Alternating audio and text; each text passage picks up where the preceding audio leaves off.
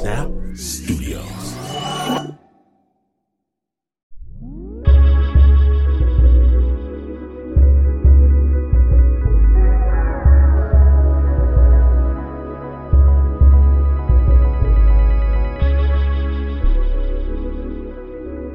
From Snap Judgment's underground lair, welcome to Snap Judgment, a very special Snap Judgment, because last week we brought you the search for Noni Naporva, Part 1.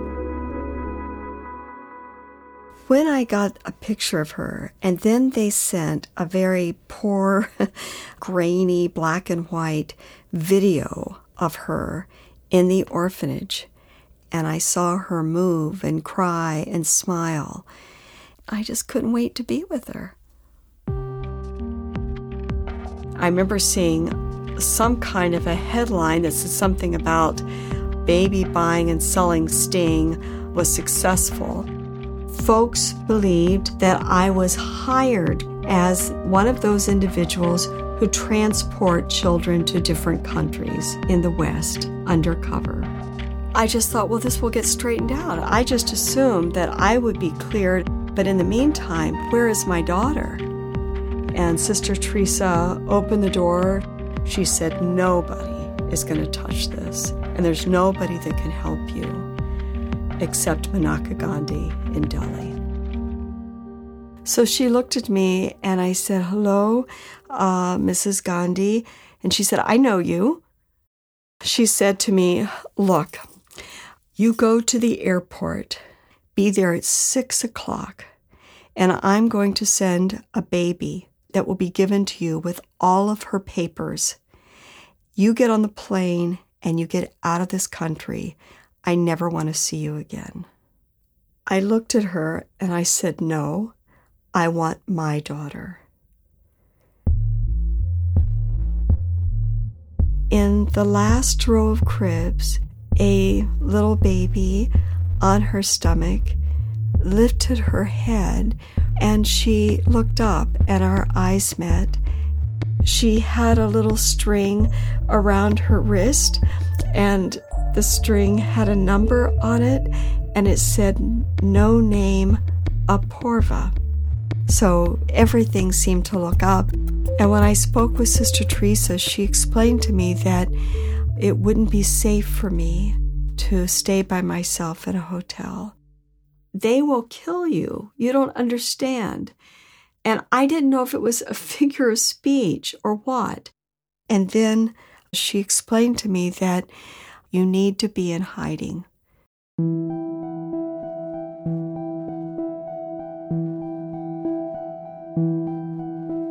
When we last left Danielle Green, her lawyers had just sent her to the prison where the man responsible for trafficking over 50 children, including Anna Porva, was being held. And if he will sign this document that her parents gave her up freely and that you are not participating in any kind of a ring, that I will begin to process the papers. I mean, all of this is confusing. Why would they believe this criminal anything he would say? But those were the instructions.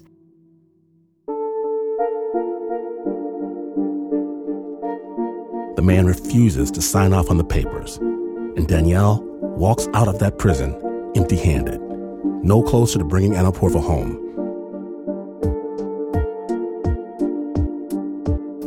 Today, we proudly bring you the conclusion of this story The Search for Noni Naporva, Part 2. Here's Snap Judgment producer, Nancy Lopez. Danielle went back into her hiding place back to the empty hospital room with the blacked out windows and padlocked door. A few days later, in which I'm in a state of feeling pretty discouraged at this point, I had Anna Porva there with me. I had bathed her in the sink, and at that moment, these two men burst in the door. One was carrying a large brown bag, and my heart started pounding, and I was terrified. Oh my God, it's happened. I was convinced I was going to be killed. This is it. Annapurva was on my hip. And I remember moving my arm so that I could hold her and move her in back of me. And I tried to talk with him and ask him, Would you please make sure you don't hurt Annapurva? Uh, she's just a baby. And the one man in front, in English, said, Are you Danielle Green? And I said yes. He reached his arm down into the bag, and that's the moment that I began to actually feel calmer, thinking it's going to be over now. It's going to all be over. And he said, God has spoken to me and guided me to you. And he handed me this picture. The picture showed Danielle holding Annapurva for the very first time. She has on this little rag tied for her diaper, and she's in my arms and she's staring wide eyed at the camera. I'm smiling, and at that moment, I was just on top of the world. And that picture ended up in a local newspaper. And that's the picture that he had enlarged and framed and gave to me. The man introduced himself said he was a Christian pastor, and quickly tried to explain that only the love of God would make a single American woman from a Christian country fight so hard for a low caste girl. We must be worth more than we know, he told her.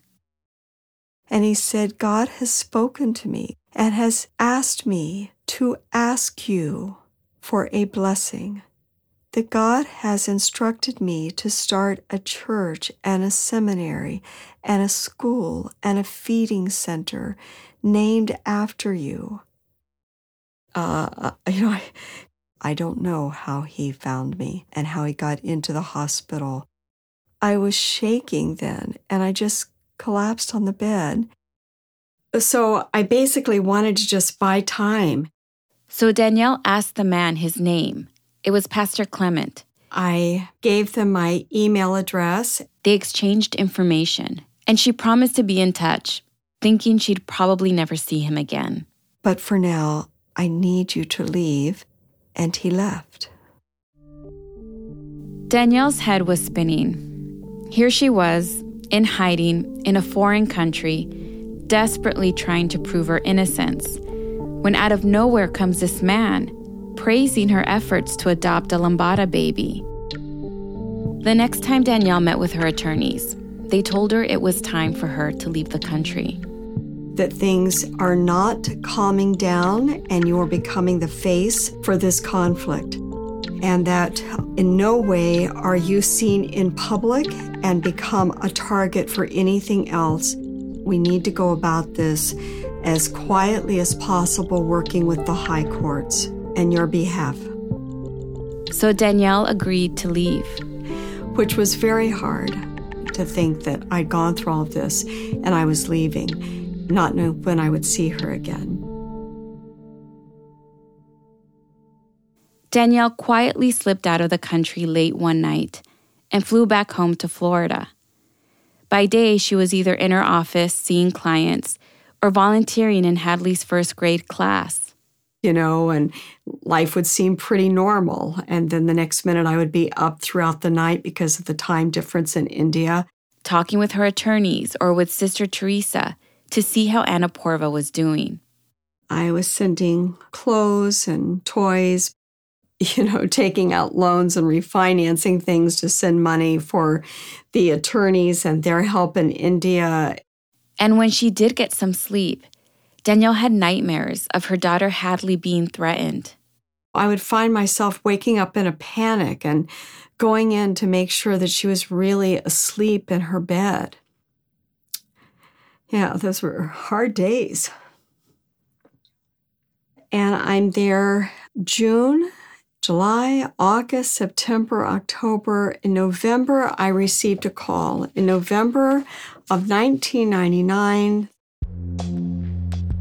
it was a call from India. Her attorney said they finally had a court date. I returned to the orphanage Anna Porva was dressed in a little pink outfit that I had sent over to her. And now, instead of like this eight month old baby that would just kind of sit up and play with me and, you know, try to pull herself up, now she came toddling, you know, just walking with her little hand trailing along the hallway, just staring at me. I don't know if she knew me or not, but she looks at me the entire time and she just walks right down and I you know, I put my arms out and just let her take my hand. A week later, Danielle stood before the judge at a high court in Hyderabad. Her two attorneys and Sister Teresa were at her side all of a sudden I felt completely unprepared and numb on one hand, and yet my heart's pounding. I was asked if I am who I say I am. I was asked if I had purchased this child. Does that mean I had paid money to my adoption agency? Does that mean if I had paid money to the bio parents. It's all of a sudden all these different contexts because so much had happened. My head was swirling, but I certainly said no. I remember I was asked if I was going to use this child for any other purpose, if I was ever going to use her body for any other purpose. I just stood there saying no, no. Your Honor, she's my daughter. I love her. I'll be her mother for the rest of my life. And he said that no name Annapurva would now be given to Danielle Green, a single American woman to be raised in my home country, provided citizenship was granted and approved in the United States. I just remember packing up and leaving Hyderabad. I was living on pins and needles in case anything would hold us up. On the 18 hour flight home to the U.S., Danielle held Annapurva on her lap. When the baby fell asleep, Danielle moved her to the empty seat next to her. Annapurva slept most of the flight. When we arrived here, she started wailing and the only person that could comfort her was Hadley. And Hadley just began to hold her and rock her and make funny faces. And Annapur would look up at her and smile, and then Hadley would smile, and then they start playing and giggling back and forth. She just kind of slid into our lives with an ease that really belies any predictions. In time, Danielle went back to work. Hadley started the second grade, and Annapurva became a rambunctious toddler. Their strange ordeal was now a thing of the past. And it wasn't until I received this information that it all broke open again. Danielle was home one day in her office. Annapurva was sitting on her lap when she saw a new email from Pastor Clement the man who had surprised her with the blown up photo of her and Annapurva. And he sends me an email and he says that I was out in the forest preaching and I had a picture of you and Annapurva on this makeshift altar. There is a group of people in the Lambada tribe that are hiking by gathering firewood. This family approaches me as I stand behind the altar and they tell me that they think this baby in the photograph is their child. So I am contacting you to let you know is this possible? Do you think this is their daughter? I remember I sat Annapurva down on the floor as I reread this my heart sank. What does this mean? I was both very scared and very suspicious. And I thought, I've heard of things like this where people will step forward and claim that it's their child. They may want money, there's something they're wanting. Danielle responded to Pastor Clement with the list of questions for him to ask the mother. When was she born? Was she healthy at birth? How long did she have Anna Porva? Does she have any brothers or sisters? How many brothers and sisters? What are the ages of the siblings? When did you give her up? And what were the circumstances? And I thought, surely from how she answers these questions, I will be able to get a sense if this person is telling me the truth. That's when I send him a camera, ask these questions, and take these pictures. And please get back with me. Sometimes I'd feel relieved when I wouldn't hear from him because I thought, well, maybe this really wasn't her family. And other times I would think, well, why would somebody say that unless it is the biological mother? And then there were times I would feel a strange kind of calmness and I would think, I've lived through all of this. So I waited for several months.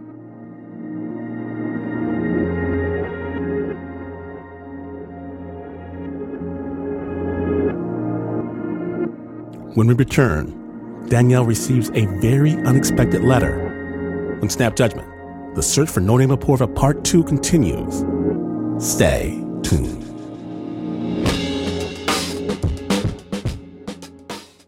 This episode is brought to you by Progressive Insurance.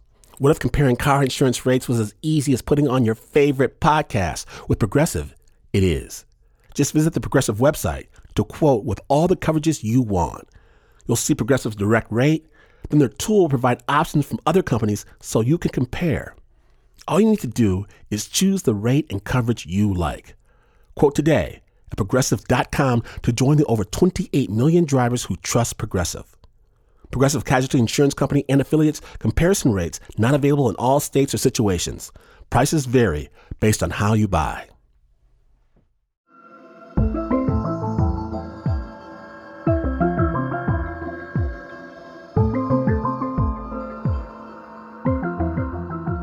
Welcome back to Snap Judgment. When last we left, Danielle and Anna Porva were settling into their new life together in Florida.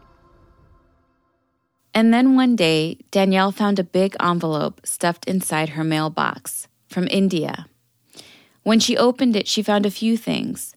First, Danielle pulled out a handwritten letter. It was a few pages long from Pastor Clement. He'd found the woman claiming to be Anna Porva's mother. The answers to the questions were consistent with everything that I had been told. She said that her baby was born in August.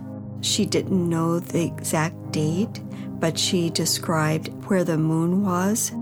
She gave the ages of her other children at the time. It was the same as in all the, my records I had. And in the scribbled notes of this pastor, it was at this point that she said, I had my baby for a month.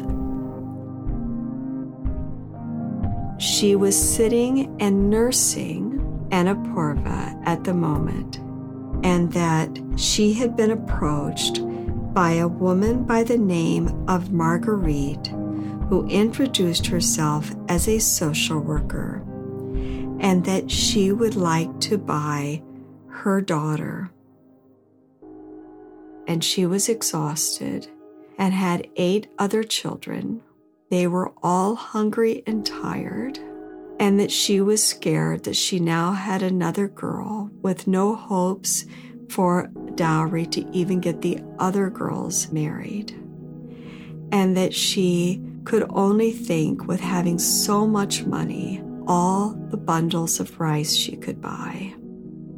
And that Marguerite explained to her that her daughter, who she named Apoorva, would be given this wonderful home where she would not have to walk all the time carrying all of this wood on her head and would not need a dowry and would live like a queen. And that with that, she would have fine karma.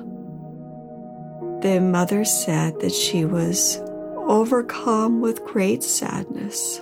And she gave Anna Porva then to Marguerite, who took her then. Danielle looked back inside the envelope and pulled out a handful of Polaroids.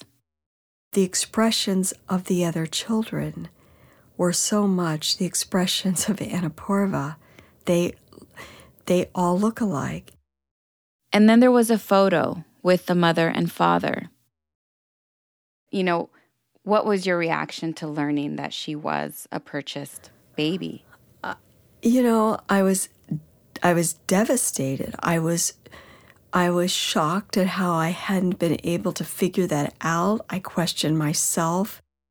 And I mean, it's humbling, you know, in my work as a psychoanalyst, you know, that the defense of denial when we think we are seeing what we're seeing, and we can all have a flimsy grasp of reality. And at that point, you know, there was an earthquake inside. I realized I didn't have the information. I had been so naive and determined to save one child. Did you feel complicit knowing now that you had been involved in something that was criminal? Absolutely. Absolutely, I felt complicit. I felt like I'd lied, I had shame, I had said things that I didn't know that I wasn't telling the truth. I could say it was very self serving. I felt horrible. And then the, the real push began what does this mother want and need now? And how do I make this right? It was a matter of getting in touch with this family and finding out if they regretted their decision and if they wanted Anna Porva back. I mean, really, like, would that have been fair to Anna Porva no. after everything the both of you went to to get to this point? Of course not. And I think those are just some of the thoughts I had. I had to just ask that simple, direct question, not knowing how that would get played out, what that would mean, but I needed to ask that. Danielle emailed the pastor and told him she had one more question for him to ask Anna Porva's mother. Would you like to have her back? It would take another several months for the pastor to get back to Danielle with an answer, but he did. And Anna Porva's mother said, Could I go see her? And he said, It's across a big ocean. And she said, Could we walk there tomorrow and I could see her? And he said, No, an ocean is a very, very big body of water. It's too far to walk. Is she happy? And Pastor Clement said, She's very happy. Does she have enough to eat? Oh, yes, he said, she has plenty to eat. And she said, Does she have good karma now?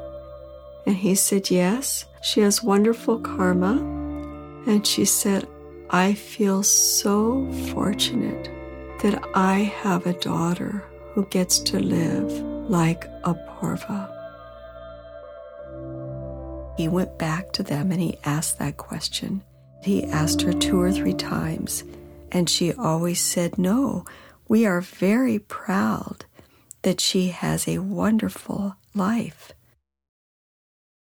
Then Danielle realized there was one more question she hadn't asked.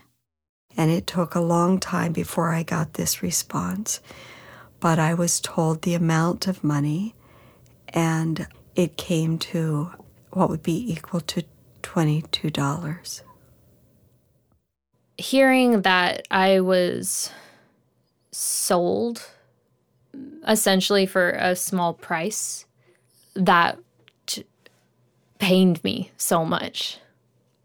And I know that she's been left with questions about the meaning of that. What does it mean to be sold? It does set me back sometimes a little bit. I do have some internal battles with myself of, you know, am I worthy of being here? Do I deserve this life that I'm living? Did they give up the right child? Am I making everyone around me proud? Did you ever question any choices your mom made along the way? No, I didn't. Because I trust my mom and I believe in everything that she does as she has believed in me and everything that I do. Did did you ever feel any kind of ill feelings towards your mom in this at all? Um not that I really remember. Mm-hmm. Um did you see it or feel it? I I didn't, but that doesn't mean that you may not have had it. My hope would be that you would feel free to acknowledge any negative feelings toward me that that's part of the complex relationships that happen. It's part of love. Mm. so it's okay if you did. Yeah. Um no. I didn't because i feel only great respect for my mom. I never thought about oh, I wish my mom had not adopted me. Because I'm so happy she did. um, but should she have asked more questions? Maybe. Maybe. But, you know, the way I see it is she did the best thing for me. I think both of my mothers did the best thing for me. And so I'm tremendously grateful to both of them. I'm not a survivor of something particularly violent, but I grieve a lot for the girls that were sold into human trafficking and sexual slavery. You know, hundreds and hundreds of girls were not as lucky as I was because that that could have been me so easily and it was by some stroke of fate that I was not.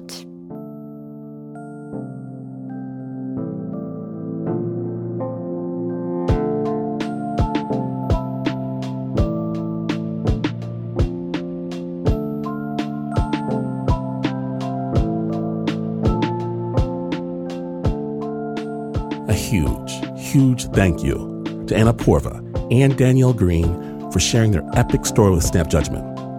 Now, in the summer of 2020, Anna Porva plans to travel to Hyderabad, India with Danielle to meet her biological family for the very first time. The original score for that story was by Renzo Gorrio. It was produced by Nancy Lopez.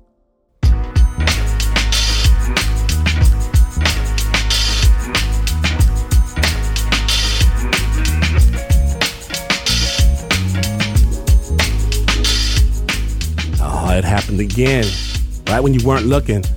But if you missed even a moment of epic storytelling, not to worry. Actually, worry, because these are troublesome times. Who knows if what's there today will be there tomorrow? It's the amazing Snap Judgment Podcast, wherever you get your podcast, load up on stories. It might change your life. It certainly changed mine. Please hit me directly on the Twitter or Instagram. I'll let you know what I really think.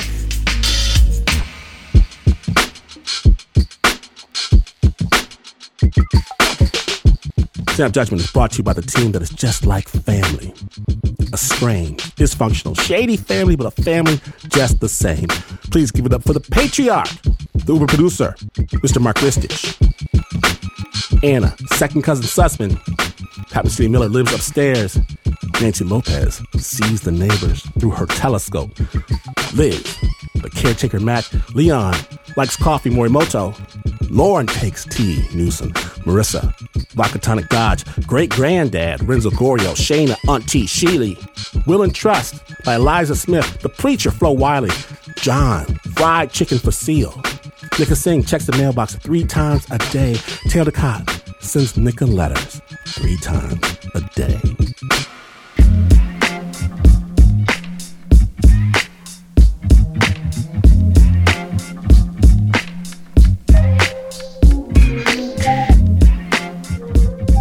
This is not the news. No way is this the news. In fact, you could go bowling. why? Why? People still go bowling? Yeah, you could go to an actual bowling alley with bowling balls and pins and all that, and you would still, still, would still not be as far away from the news as this is. But this is PRX.